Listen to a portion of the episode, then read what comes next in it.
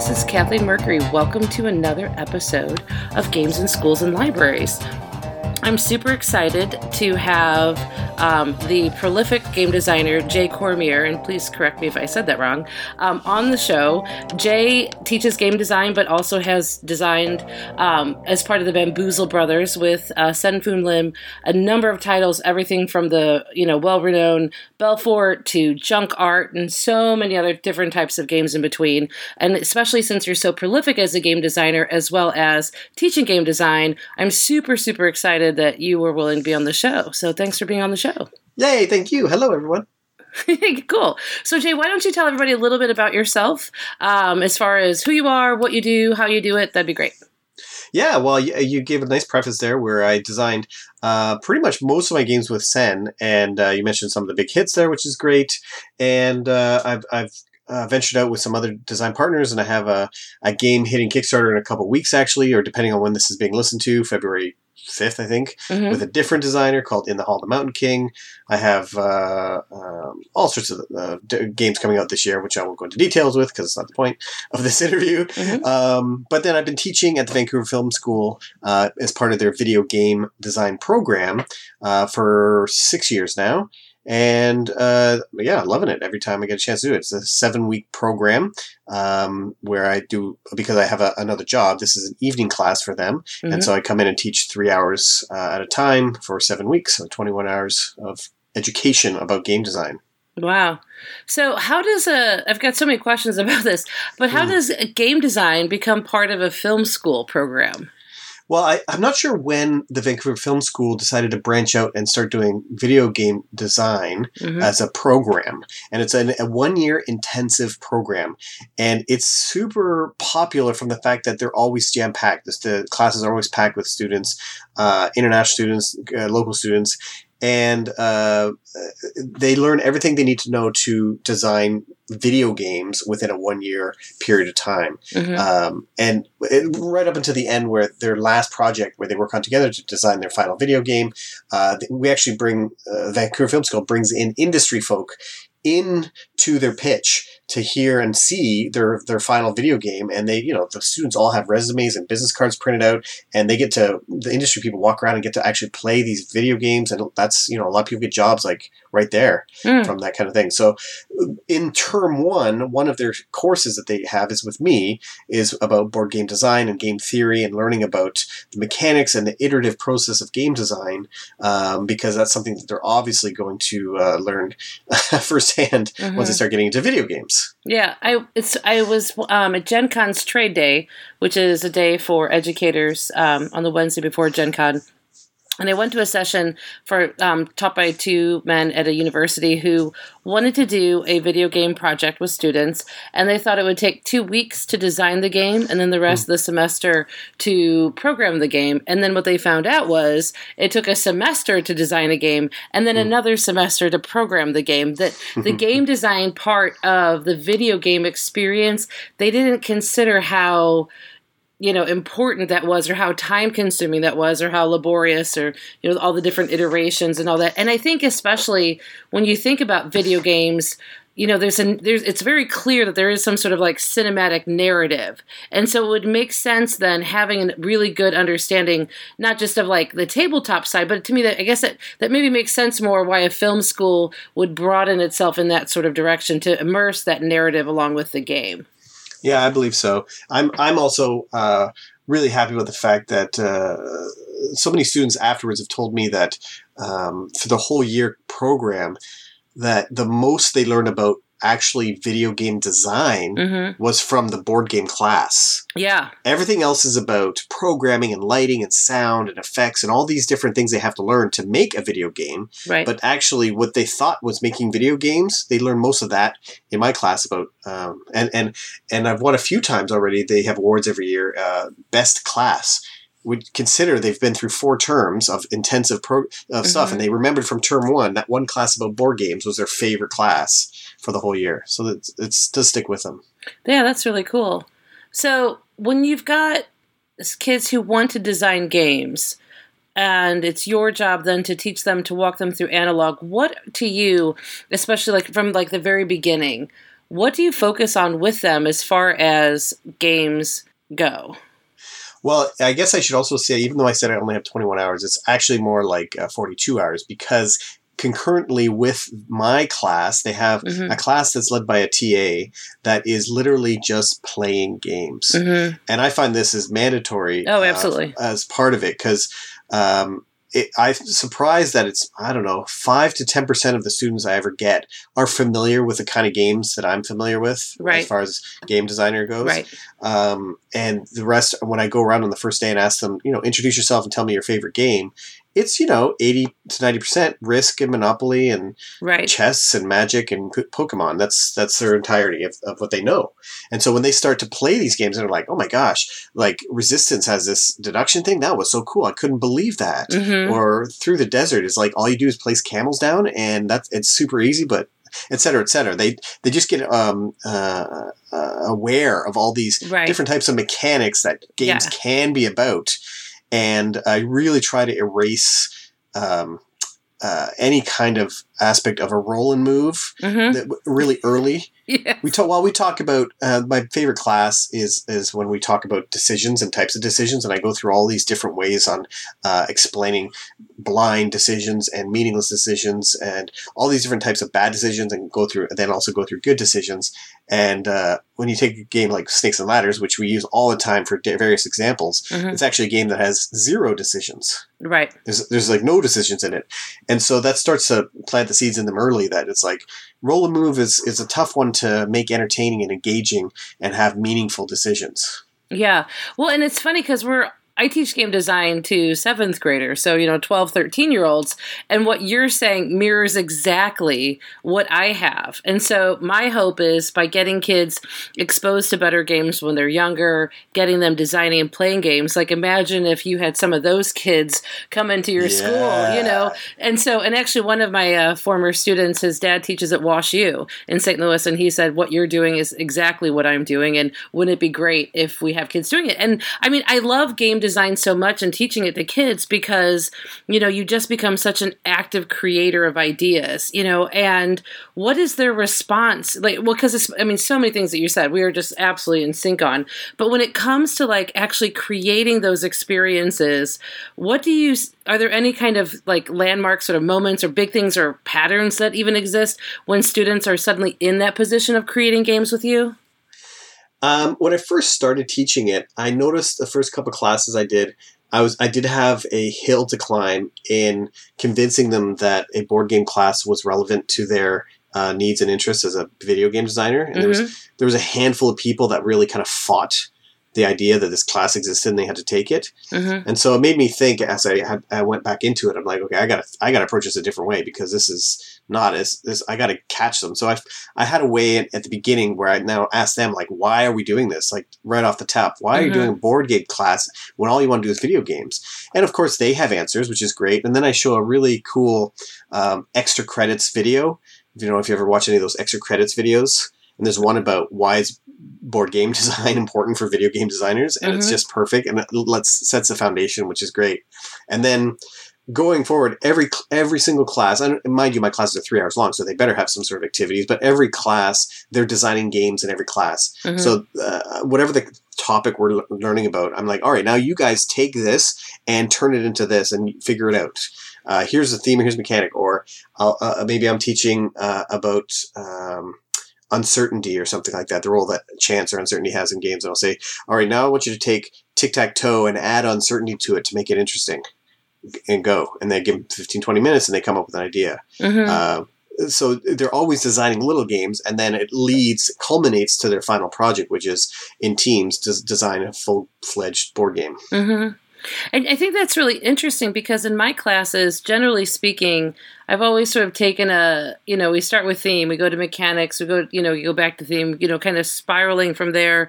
We get into making prototypes. And I don't get into those sort of meta moments with them because, you know, what, what you're talking about is about building that awareness, building gaming literacy. That's what I always call it is such a huge part. And, you know, I mean, I have a full semester with kids every day, but still, I've got to get them from, you know, no knowledge of modern gaming to a substantial amount of modern gaming so they can at least pull ideas from. I mean, your kids are operating at a different level where they're able to really understand these sorts of abstract concepts as they relate to games. You know, I'm trying to get kids to stop replicating, you know, the draw deck in Candyland or whatever the case may be, you know. So, yeah. Yeah, how do you when it comes because especially when it comes to like you know teaching and your objectives because as you told me before we started recording you've had a lot of ability to change and modify your games. And i'm asking this honestly as much as for anybody else but when you're wanting to have students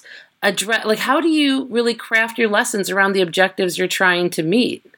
It always comes down to engagement. I'm not the kind of teacher that will talk for an hour, two hours, three hours. Like I don't sit there and talk. Right. I want them to be doing it. So uh, I have to, you know, like I don't even introduce feedback loops. I'll just say, let's play a game. I give everyone some dice and we play a little push your luck game. Mm-hmm. And it's great and everyone laughs and has a good time. Very quick type game. I just made it up. It's just like it's not even a game. It's just something really silly. Mm-hmm. And they play it and I say, okay, now uh, at the end of the, every round, uh, whoever's in the lead uh, gets a little token and it gives them this extra benefit. Now play it again and they play it again and they're all like, that's not fair. This person had the token, they had the token for the whole time. Oh, interesting. Well, let's play it again a third time, but whoever's in, uh, in the last place, they get the token and they get this benefit. Mm-hmm. And they're like, oh, everyone's like, yeah, that was much more fair because it allowed the person to catch up. I'm like, okay, well, you guys just learn feedback loops. Mm-hmm. Like, right there. So th- so then they they catch on to it uh, a lot quicker when they've done it. Yeah, and they can do it and say, "Oh yeah, that was what that was." Right. Well, and I it's because I'm also working with. Um, a video game company actually to to develop some game lessons for the classroom, and I can't talk about it too much because it's all very exciting. Um, but it's but it's basically taking that sort of more meta approach with my students, and I'm really interested, you know, for myself how I'm going to teach this because it's a very different approach, you know, um, as opposed to you know sort of like these like tangible things that we could sort of hold on to like you know let's talk about worker placement let's talk about this as opposed to like the larger kind of gaming structures. Yeah, I'm really super interested. Um, I talk I talk about it as as all these different things. I talk, I say they're tools and levers for designers to pull. Mm-hmm. So here's another lever for you to pull. Uh, uncertainty is a lever for you to pull. I'm not saying more uncertainty is better or less uncertainty is better. I'm just saying this is a lever and you got to figure out where where to put it. Mm-hmm. But let's understand uncertainty and let's understand feedback loops and story arc and all these different other things. And these are all your levers to pull. Now you got to now that you understand this vocabulary, like you talked about. Um, now let's you know make games. Do you feel like you've become a better game designer from teaching game design? I can only imagine that I, I have. That's a good question. It's hard to know if it's just from continued experience designing games or if it's from mm-hmm. the teaching aspect. Um, but I, yeah, I don't. I'm, that's. Uh, I don't know if I've been cognizant of like, oh, this is this because of that. I'm not. I don't. I'm not sure. Yeah, I mean, I mean, because I consider myself a you know middling sort of game designer. I've got, you know, some stuff going, but, you know, like I feel like it's still just, I mean, for me personally, like it's still it's just such a struggle, you know, to come up with something new and innovative and everything. And you're, and you've done so much, you know, I guess I'm wondering, I guess what special sauce I can steal from you as far as like how you're teaching game designs to benefit my own. But I think as far as, you know, for teachers who are wanting to design games for the classroom, is there anything that you could share that from your experience that could benefit um, the development of like con- more content based lessons, or you know, from teaching game design at your level?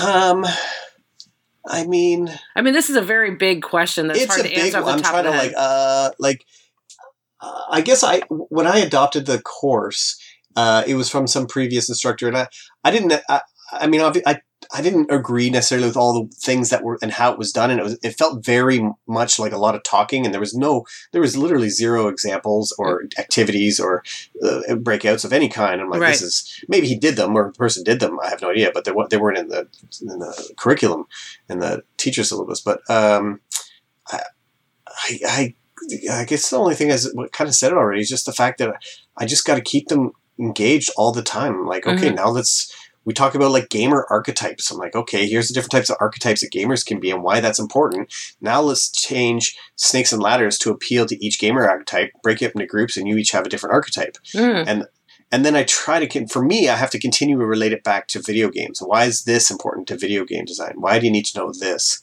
And so that's something I'm always trying to tie back. That doesn't necessarily apply to uh, uh, other educators. Mhm. Um, yeah, I don't know. Maybe keep asking questions, and I'll, I'll get around to more no, that's better okay. answer than that. No, that's okay. um, because that was uh, that was kind of a like big question out of left field. So, as far as like when you teach your class, so you have a pretty short amount of time Mhm. to get a lot of really big ideas across. You know, what are the most important things that you think kids should walk away from? At least, like, let's talk about like your very first class, that introductory class. What are the most important things kids need to walk away from that class with? Yeah, it was. It's funny because uh, the the um, course has changed the- the- every time. I'm assuming this is true for many teachers that you do a class and you get your feedback is based on how well kids do on their uh, assignments and tests, and you're like, you know, some of that's my responsibility, obviously, as far as like, okay, people obviously didn't understand this, so I'm going to change, and so you continually tweak your your program. Mhm. And I've I've reduced. Even though the class name is Game Theory Analog, is the name of the actual class, I've actually reduced the amount of game theory we talk about Mhm. uh, because I find that not as practical, obviously, with the word theory in it. Right. uh, and I, I, I, I kind of glance through it just so they have, have some of the words and they understand things like prisoner's dilemma and Minimax Mhm. strategies and these kind of things, just so they understand it and go through some quick examples. Um, uh, but as far as um, the very first class, so I guess I was saying the first time I taught it, I, I, I found it was too bloated with things that weren't as necessary, and I, I didn't get to the good stuff as much as I wanted to, and now I am. Mhm. And so the first class, besides the general introductions and all that kind of stuff, is mostly on uh, mechanics and theme. Mhm. And so I'm going through all sorts of different things, getting their opinions on uh, what it is. But I go through it pretty quick. And I just said, this is what worker placement is. Here's an example of it. And I go through, and I'm just like, boom, boom, boom, boom, going through, because like, as you said, I don't have tons of time. So I, I- I go through it.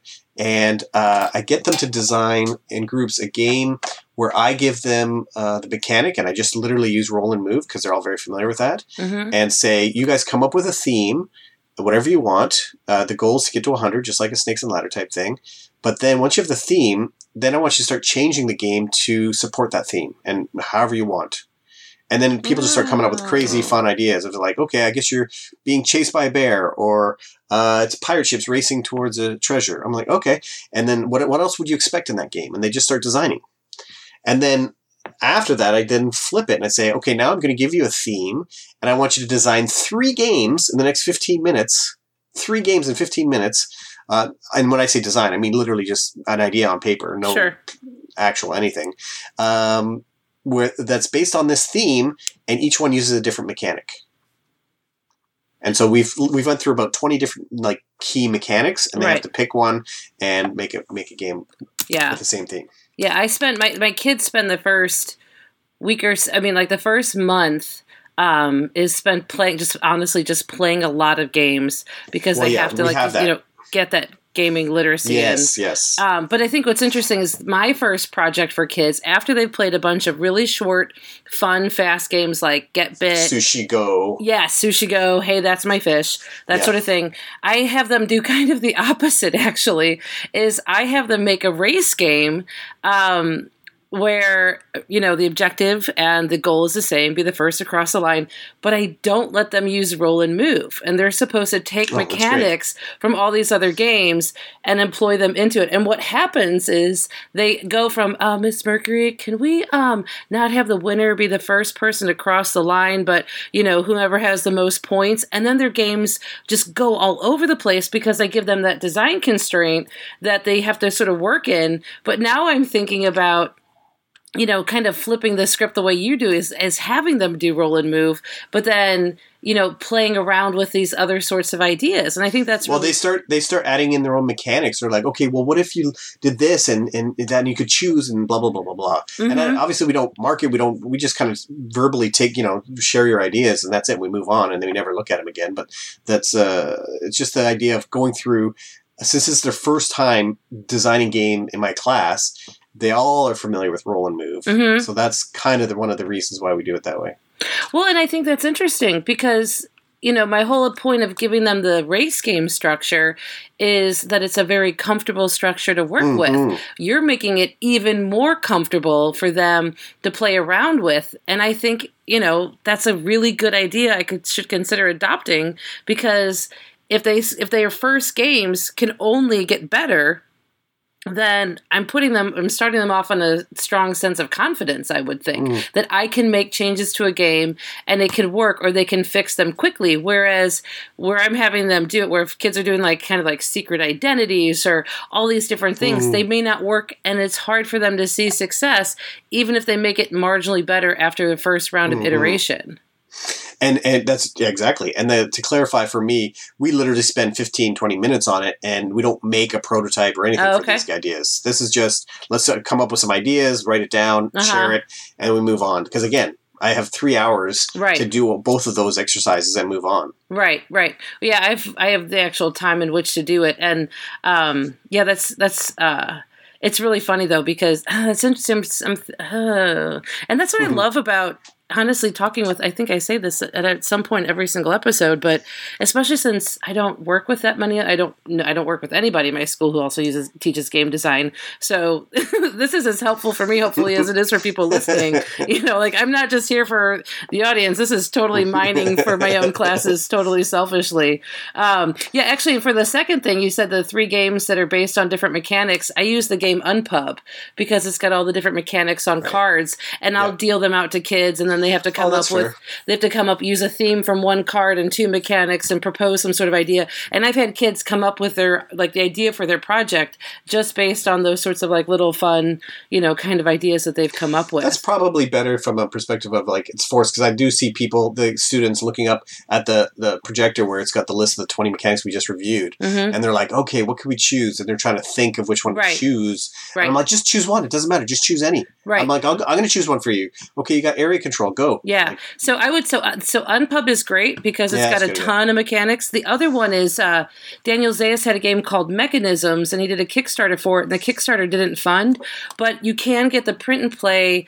Uh, mechan- and this is good for anybody wanting to do game design. If you go into Board Game Geek, look up the game Mechanisms, and you can download the black and white print and play version. And every card, so it might have like action selection, and then on the card itself is a description of the mechanic, and then Oh, like in a game, and then actually, I think the way that. yeah, so.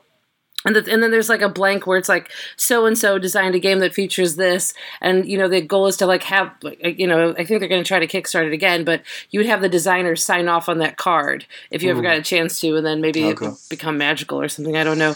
Um, And also, as a tangent, uh, which we may talk about later, is that I, uh, I have a Kickstarter coming up for a game designer journal, and Yeah. it also has a uh, game idea generator that has mechanics and themes uh, uh, as a random generator in there as well. So it Well, let's actually same idea. No, no, no. Let's totally. I actually uh, that's I want to talk about that, and that's actually what put us in contact because um, I saw that you posted something about the upcoming Kickstarter. I signed up for the newsletter. I messaged you um, about you know teaching game, and then lo and behold, we're here. So no, and I think it's I think it's really good because you know there's a lot of different types of game journals out there, and even from my own work in game design, working with other designers, working with developers, everyone seems to have their own sort of process on how they record information about playtests, on the types of questions they ask. What did you so for and I think this journal is honestly something I would want to adopt for my students too. So Mhm. what did you put in that's designed to help um, the designer. And I think this is relevant too for teachers because a good teacher is an incredibly reflective teacher. And that's one thing I like about game design is it kind of mirrors that sort of, you know, teaching skill. So I think there's definitely overlaps even just with teaching. But so talk about this journal and what you're putting into it. Yeah, I mean, um, uh, the quick history of it is last year I held this small, small, stupid little convention. I call it stupid just because it was it was my birthday and invited uh, other designer friends of mine to come over, Mhm. uh, and, and I rented a spot to do it. And uh, just for fun, I, I don't know how I got the idea, but I'm like, I'm just going to put this little journal together of like so people can t- for designers give it away as a little free gift to everybody that came to this event. Mm-hmm. And I, so I did. I printed it at Staples and just did it on my own dime and gave everyone free. And everyone like started really liking it and asking for more. And other people that didn't come, they're like, "Can can I get one of those journals? And so it made me think. I'm like, well, maybe there's something to it. And so I uh, got a ton of feedback, uh, tweaked it a bunch, and hired a graphic designer, made it look all pretty and whatnot, Mm-hmm. and uh, you know, doing the whole thing with Kickstarter. And the concept is that the the, the crux of it is there's uh, 36 pages, and it, it it guides the designer on the notes they need to take that are going to be beneficial to them in order to get their game better and eventually hopefully published. Mm-hmm. And so everything from uh, the layout is like obviously things like here's your play put, put your playtesters names here but it even says on there put them in turn order that's going to help you later on when you're assessing if there's a start or fi- a last player advantage or disadvantage just nobody even thinks that when you write down who who tested it well might as well put them down in player order I even put a little checkbox that if this is the first time they've played the game, check it off so you can count how many uh, unique players have played your game because that's going to be important to understand the breadth of opinions you have on your game. If Mhm. only four or five people have ever played it. Then there's different columns for scores so you can keep track of all the different types of scores. Or you could put in their timing thresholds. You, if you want to say how long it take to get to the first battle, you can write that in there. Uh, then it has slots for all the different times. When did you start explaining the rules? When did you finish explaining the rules? When did you start playing the game? When did you end the game? Uh, and when did you end the game? At the end of the game, or did you end out only after round three, or something like that? Mm-hmm. Um, it has sections there to uh, uh, put down before the playtest. What do you want to focus on? What are the rules changes you're focusing on in this playtest that you don't want to forget? Uh, then a section for observations, a section for uh, the winning player strategy, so you can keep track over time of like it seems like uh, people that go after marble in this game always win. I wonder if that's marble's too powerful.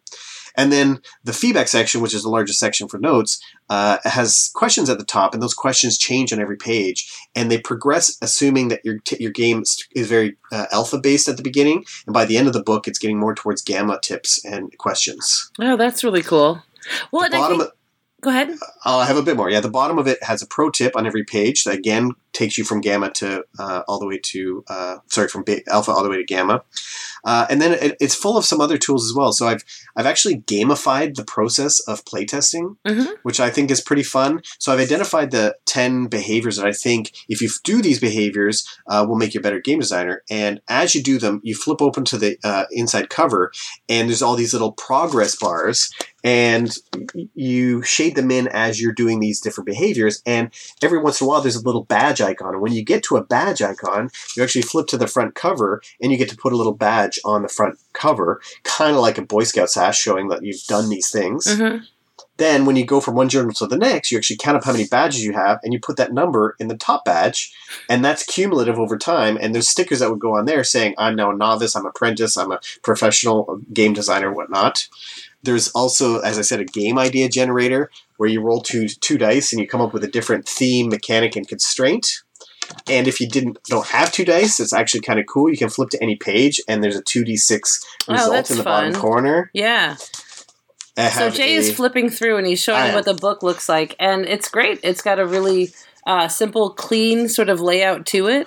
Um, It has a fold out scoreboard on the back so that if you forgot a scoreboard and you need one, you can use it and it folds out so that you can still take notes oh, is uh, while you're doing your your feedback. they're so thoughtful. Well, and I love it too because you could have it for one game, and that journal can take you through the whole process per game.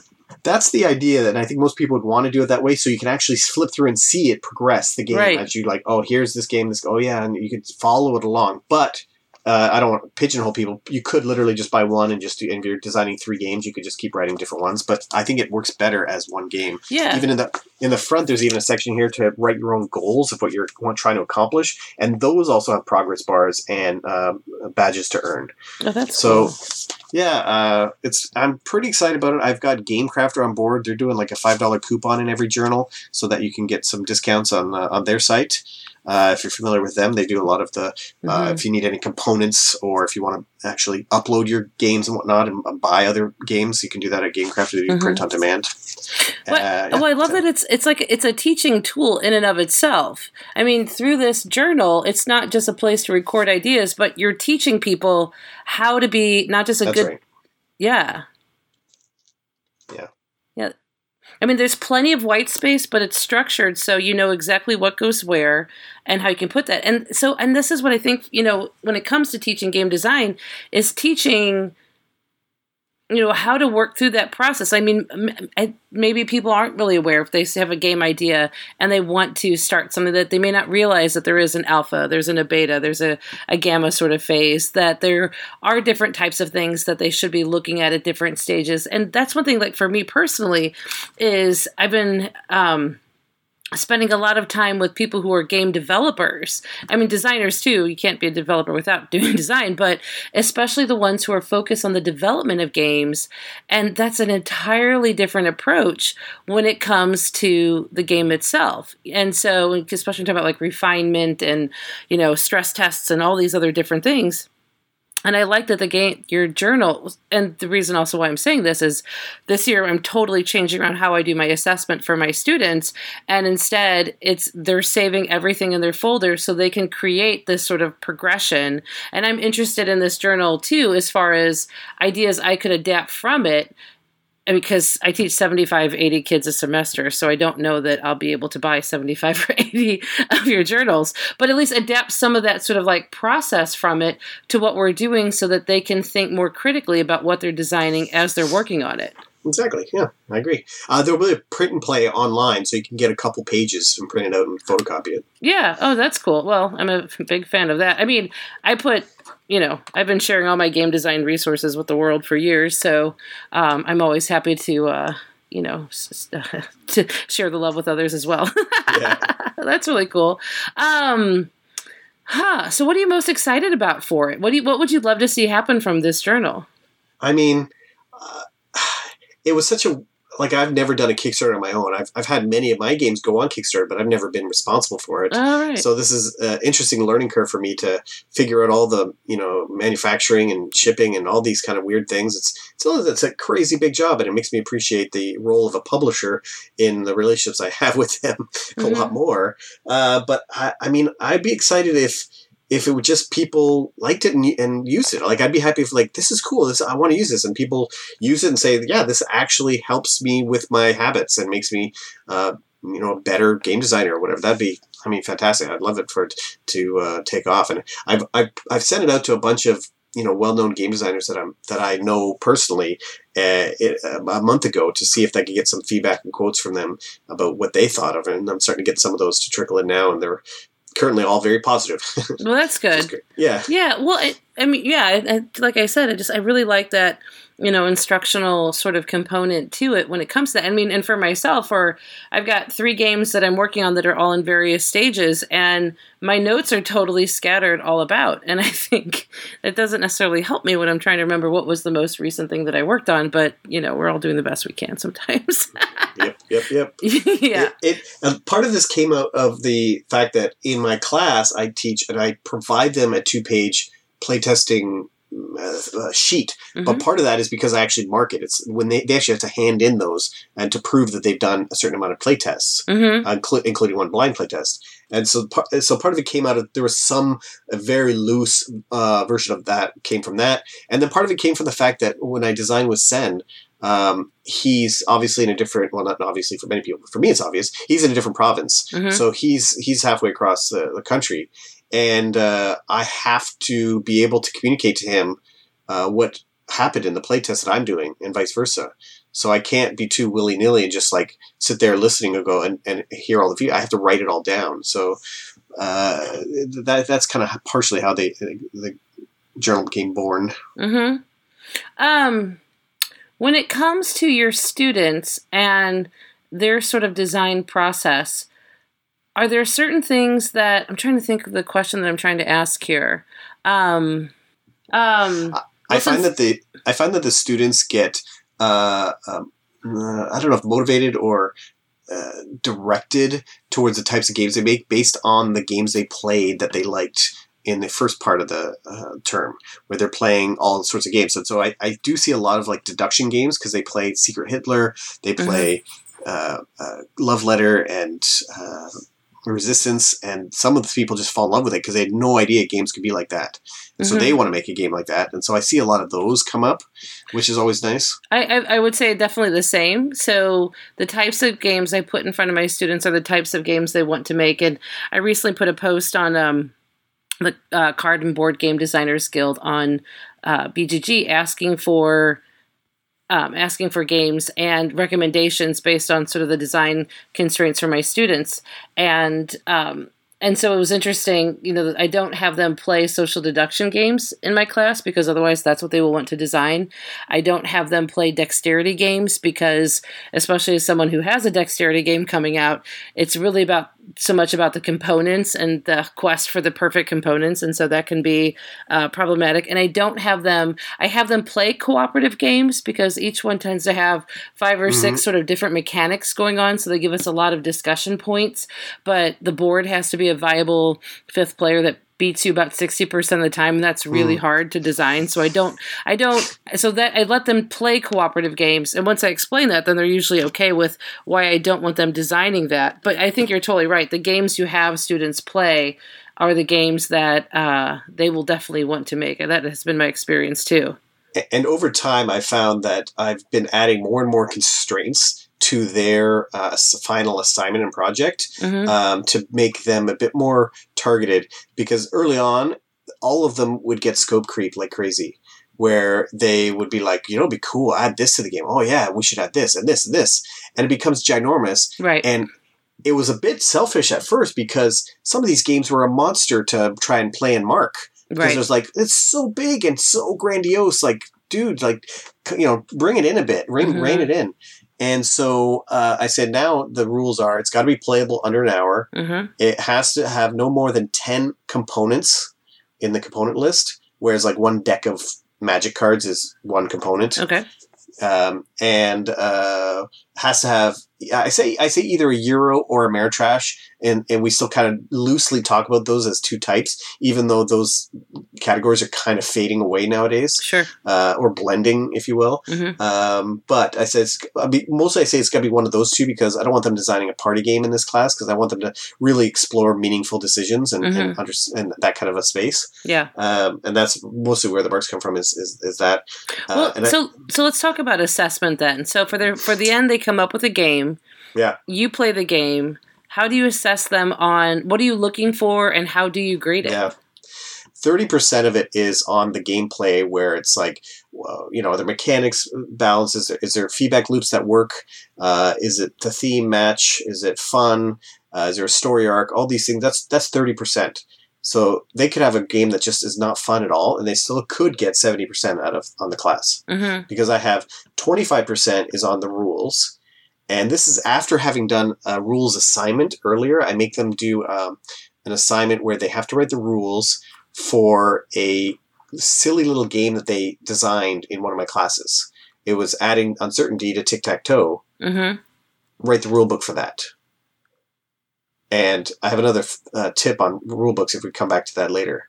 Sure. Uh, that's really cool. So um, that's 25%. But I always tell them, I said, you know what? Rule books is worth even more than 25% because if I cannot understand how to play your game, Correct. then your game, all the gameplay marks are going to suffer too. Right. Because I'm going to be playing it wrong. Right. So that's how important your blind play test is to make sure someone is reading your rules and trying to play from it. Because that's what I'm going to be doing. I'm going to be blind play testing your games. Right. And that's what we talk about too is if somebody can't understand your game, what will they do in real life? They will put the paper back in the box and they will close the box and they will pick up something else. Yes. And if you can't explain your ideas, and this is actually, actually, I'm really interested in your ideas about rule books because um, normally I teach about you know 30, 35 40 kids per semester but this semester i have all of my seventh grade.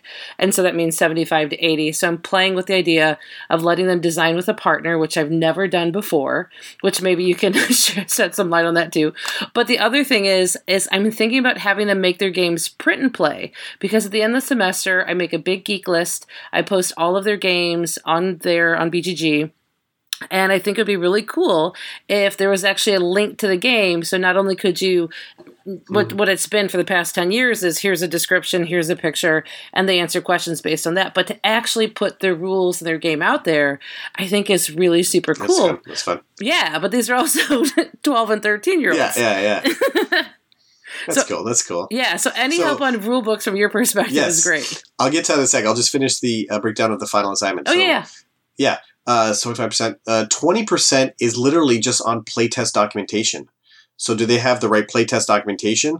That's kind of like the show your work part of the uh-huh. of it to show that they've playtested it five times. I read through that to see did they actually implement any of the changes? And I actually comment on like it said two or three times in your feedback that this is broken, and then you didn't address it in any iteration.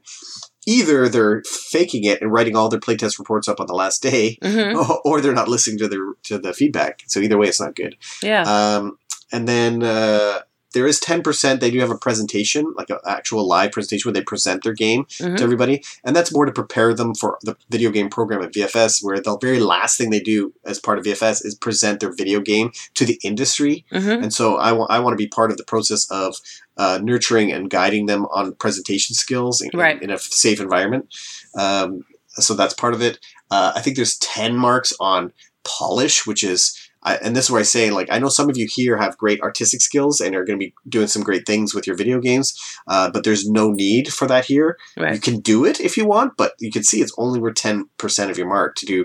Paul, and part of that is is uh, just functionality, not just beauty, just Right. functionality. I don't Right. I don't give you better marks because it looks great. You might get a bonus mark, I guess, but that's about it. Yeah. Uh, then I give them five marks. This was an idea from pre, from students. I was asked at the end of every class, I say, what could I do to, with my next students to make this class better? And one idea came up, and it's been working. Is uh, give them marks in their final assignment to play test other people's games. Hmm. So they have to play test five other people's games.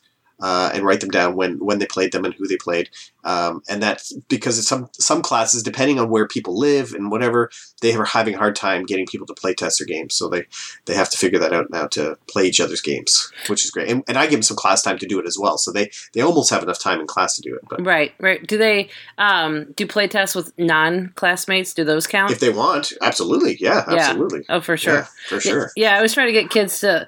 They think I'm loony every time when I suggest that they play their game by themselves, but I always try to get them. But now, especially if I have kids working in pairs, having a lot of you know play tests just with their partners before they introduce it to other people will certainly be a lot easier now. I would, I um, originally started as doing individuals. Then I asked if I could go to partners. hmm Um, uh, a, it's a lot to mark at the end. Not, I mean, I, I have to, I get all the TAs involved, and we all sit together for a day and we mark and play all the games, and and and uh, I, I have to sit with all of them, and it's fine and everything, but you know, marking thirty different board games is Yes. fif- fifteen is a lot better, for example. Right. Right. Uh, I understand this well. also, it was an easy pitch because um, at VFS, every project thereafter is in teams for them, like in every class. Like right. the final exam, uh, final project, oh, everything's in teams. So it starts again working them with the idea of working in teams. hmm Now, talking about want to segue to rules. Well, so let's talk about partnerships because Sure. I, I I made a post on BGG talking about um, these changes I was making, namely uh, the print and play idea, which people were like, "Yep, sounds great." And then when I talked about having them work in partners, that generated some very strong responses. Everything up to and including working on one particular group project ruined my educational experience completely you know? Very strong Yeah. responses to working in partners. And and i've always held to the idea of wanting kids i mean they play test their game with almost everybody in class at some point. And so i've, I've but i've like i've held on to that idea of like giving them that autonomy and full control ownership over the project. But I also have a lot of different, and it's not just driven because of the numbers. That's certainly part of it. But, you know, what are the benefits? Can, what measures can I take to ensure that their partnerships are productive and balanced and fair? If you pitch it this way to them, saying, uh, and, and get them to don't put, push it to them, pull this out of them, but say, game design, designing board games or any kind of games for that matter, is all about communication. Mm and obviously that's a big part of what the rule book is but everything about what you're doing you're trying to communicate to your players this is a good thing to do that's why you're getting rewarded this is a bad thing to do. This is and, and you're, you're communicating to your players uh, through the rule books and everything and that's the same thing you're doing when you're doing when you're with partners. It's all about communicating and that's how i try to sell it why rule books are important for example to video game design uh, uh, students I'm like, why do we have to do a rule book? You're never going to do a rule book again for the rest of your lives because you're going to be doing video games. And they answer it, and they're like, "Well, because blah blah blah." And I'm like, "Yeah." And they they beat around the bush, and I'm like, "You're basically all saying the same thing." It's like it's all about communication. It's all about your Mhm. need to be able to articulate. And when you're working on a team, and you, and you have an idea for something, and you pass that off to somebody else who has to execute it, if they don't have a full 100% clear understanding, they deliver something. You're like, no, no, no. What are you doing with the gravity? That's not how I wanted that to go. And you're like, that's exactly what you said, though. Like, you have to be clear. So it really helps uh, working in partners and teams to start working on that communication, even uh, as a team.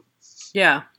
Yeah, and I think, um, I mean, and actually, they want to, and I'm usually the one that will say, I show this one meme of a casket being lowered into the ground, and it says, "I want my group members to be pallbearers at my funeral, so mm. they can let me down one more time." oh. I know it's it, it's harsh. It's a little dark. It's funny though. They're they that's fine. Uh, no complaints yet from parents, but you know, there's. I always- might, yeah, yeah. I might have a benefit being the fact that these people want to be here.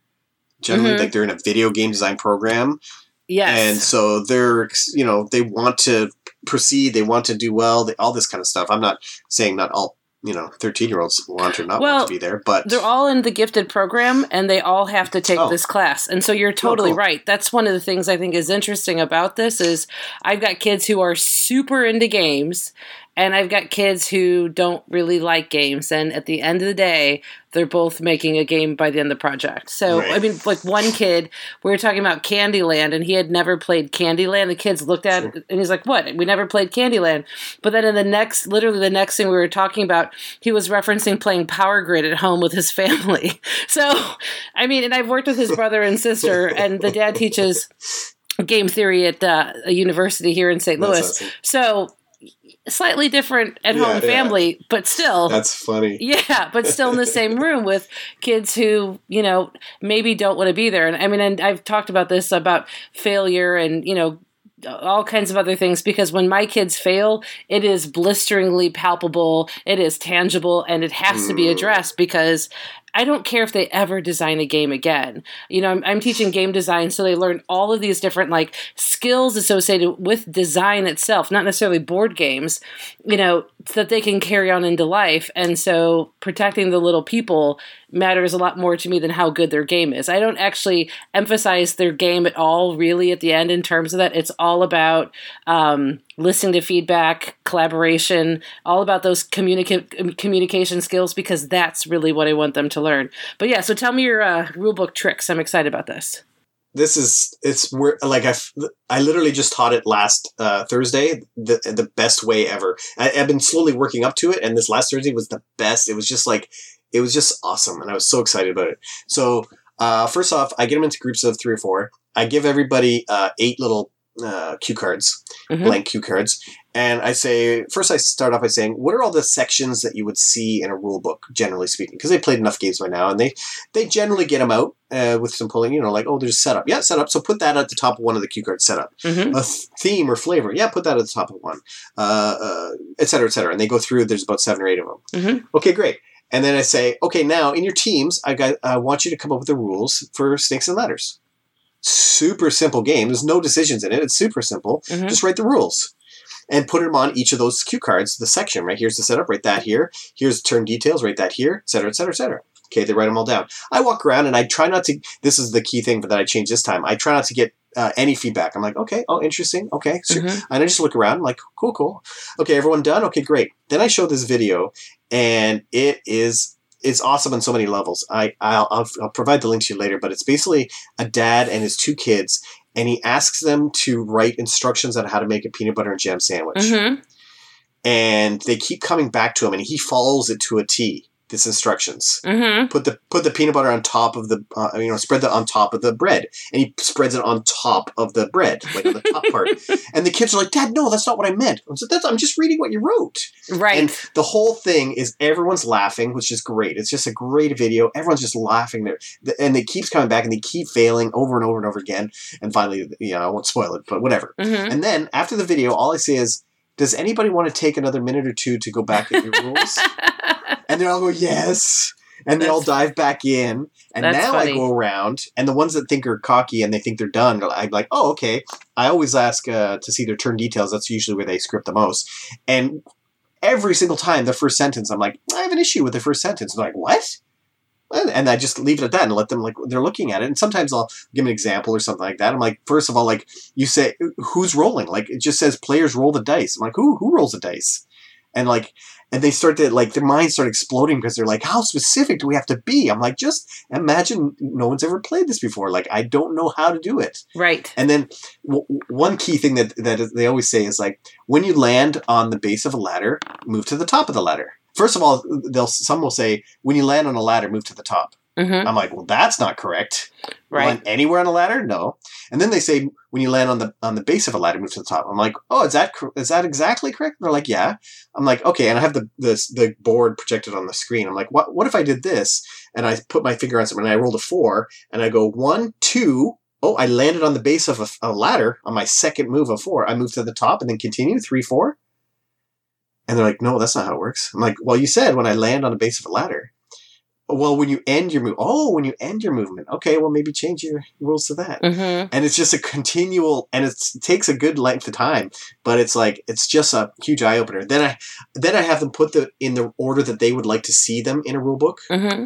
Oh. and then then I review it. Then I say, okay, what's first? And then they're like, most of them say theme is first, and then I get them to read out their stories that they made up about what this is theme is about, and then second, and I get people to read out their things, and then even by this time, there's still tons of things not for theme or setup, but later on that I find that uh, they're still mixing up, Mm-hmm. uh, which is great. Yeah, yeah.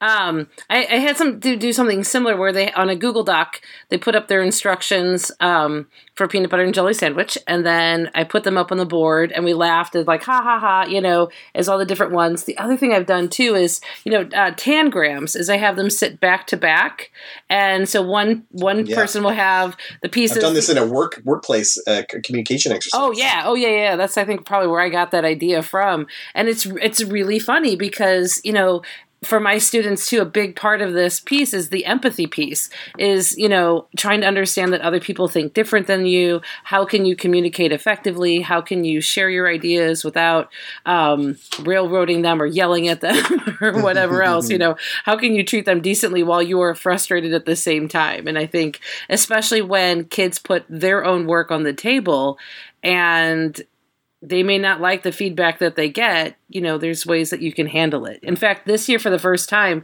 when um, before they play tested their little race games i put one of my games that's that i'm currently working on on the table. And you know we spent the whole day each each period I would play test my game with the kids just so they could see how I listen to people, how I write down ideas, how I don't argue, Wow, I don't cool. talk, and and that actually also really helped them because they saw that you can get a lot of really good ideas. They would see me stop a game, restart it with this new idea, try it out, and they saw how. How do you do that with 30 people? What do you mean? You only play with four or five? Or Um, so when I do my classes are about 15, 16, 17. Okay, And, okay. and so I'd have four kids play test, and everyone else would just be watching. And Oh, but wow. I would ask all of the people watching their ideas and thoughts. You know, as much Yeah. if not before than the people who are actually playing it, so that they could also, you know, by going to them first, making sure they were engaged in it. Because yeah, if you're doing one thing and if you're not actually getting to play it, then um, attention could easily wane away and drift away. But they but especially since they knew it was one of my games and i was asked like i need your help. Like this game has cool. problems. This is not a joke. This is not a fake thing. This is a real game that has problems. This is what i want i think. And, you know so kids would ask the question they're like can you blah blah blah? I'm like huh I don't know. What do you think? Should I? And kids like, well, you could. You know what I mean? It was really interesting. great. It's the first time I've ever done it, but and it was honestly, I got so much good feedback from it. so I'm like, I'm going to do this more often. Yeah. This is great. So, can I can I come to your kids' class? well, I want to come to yours. So, yeah, standing offer, whenever. That's really cool. Well, this has been so helpful and so interesting. Yeah. My Um, pleasure. What are you most excited about? What's upcoming for you? Well, I mean, besides the Fail Faster playtesting j- journal, which is because that's like my baby and my thing that I'm Mhm. making, and I can't wait for to hear the responses and see what people are thinking about it.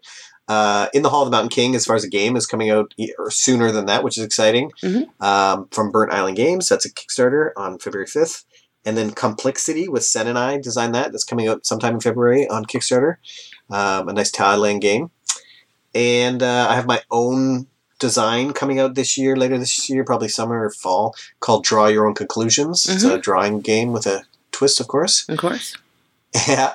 And uh, uh, a one versus many game in, called Mind Management from Maple Games coming out later this year, um, based on a comic book called uh, Mind Management, which is one of my favorite comics of all time. So I was super excited to be able to work on Oh, this. that's cool. That's really cool. Yeah, and a escape room in a box with an IP that we can't say yet. Whoa, Yeah, Oreo cookies. yum. Like, Wouldn't that be I great? would want to. I don't I know wouldn't why. want to escape that room. I don't know why in the world that popped into my head. Probably because I want to eat Oreo cookies pretty much every moment of my life. Well, Jay, this has been so incredibly interesting and helpful. I'm so glad we've gotten the chance to meet and talk and hang out. This is great. Yeah, this is great. Yeah, I'll totally like hunt you down at cons and we'll play games and play Let's test each other's stuff. That'd be awesome. Well, how can other people out there in La La Land, how can other people get a hold of you, contact you if they Oh. want to find out more? Yeah, I mean, uh, the journal has a website at failfaster.ca, so that one's pretty easy. Um, Sen and I have created a blog called bamboozlebrothers.com, and there is a button on there called The Steps, and we've actually blogged about and detailed the process that we took in order to get our games published. Mm-hmm. And it's just like 33 steps from designing through to uh, pitching and, pub- and and contracts and everything on how to get your game uh, published.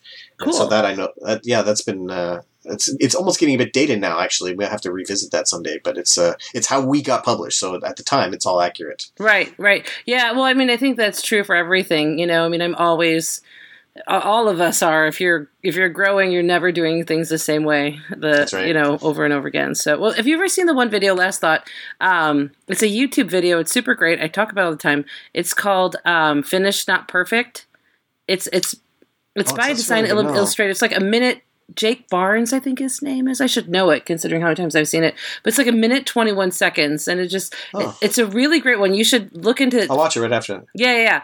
yeah. Um, but basically talks about how it's important for artists to finish things because you're going to hate whatever you do now a year from now because you're naturally going to have gotten better.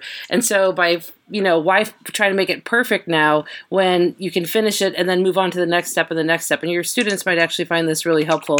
I uh, I show this one to my students all the time. So. Well, that's cool, and so we'll put a link to that up as well. Um, but I, I I have one quote as the last thing because you had a nice quote. I got a nice quote too. Yeah. Ira, Gla- Ira Glass had a really good quote, and I'm only paraphrasing because it's a lengthy one, but it's I think it's awesome. Mhm. Is that anybody who has a um, a liking uh, likes a certain type of medium enough where they have this the ability to decide what is good and bad quality in that medium, Mhm. and then they decide to partake and create their own thing in that medium. Mhm. So this is obviously we're talking about board games. It could be any kind of art of any kind sure, um, because their own barometer for what is good and bad is is high, they invariably can assess their own initial offerings in that medium as crap. right. And so, uh, unfortunately, a lot of people give up, and a lot of people say, "Well, I guess I'm not supposed to be a blank. I'm Mhm. not supposed to be that. I'm, this is somebody in the universe telling me they don't do this because I suck at it, obviously."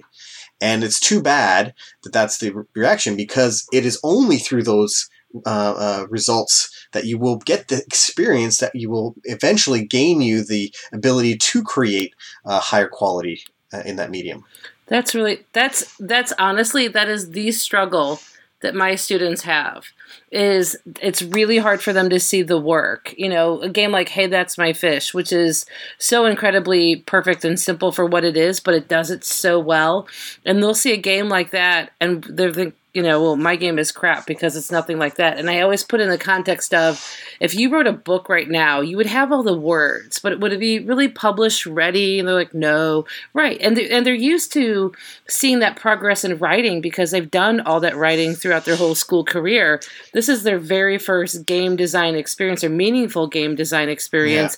And it's really hard. I'm going to look that up because I'm going to Well- print that out and hang that all over my room because they Well, need to also- understand that they they will judge themselves and their success by uh, the published games they love, and I don't do that. You know, No, and you can. I mean, I don't can't talk to the designer of that game, but I know for for Sen and I, we had designed ten fully, you know, uh, gamma meaning fully publisher ready games before we got one game signed. hmm That's not talking about all the other games that we half designed and, and abandoned. right? Finished, fully developed ten games, and then we finally get one game. signed. So it's, you know, it's not your Yeah. first game out of the gate. It's Right. not going to be awesome. Right. That's what we talk about too. Is you know um, the difference between a successful game designer and one who's not as perseverance.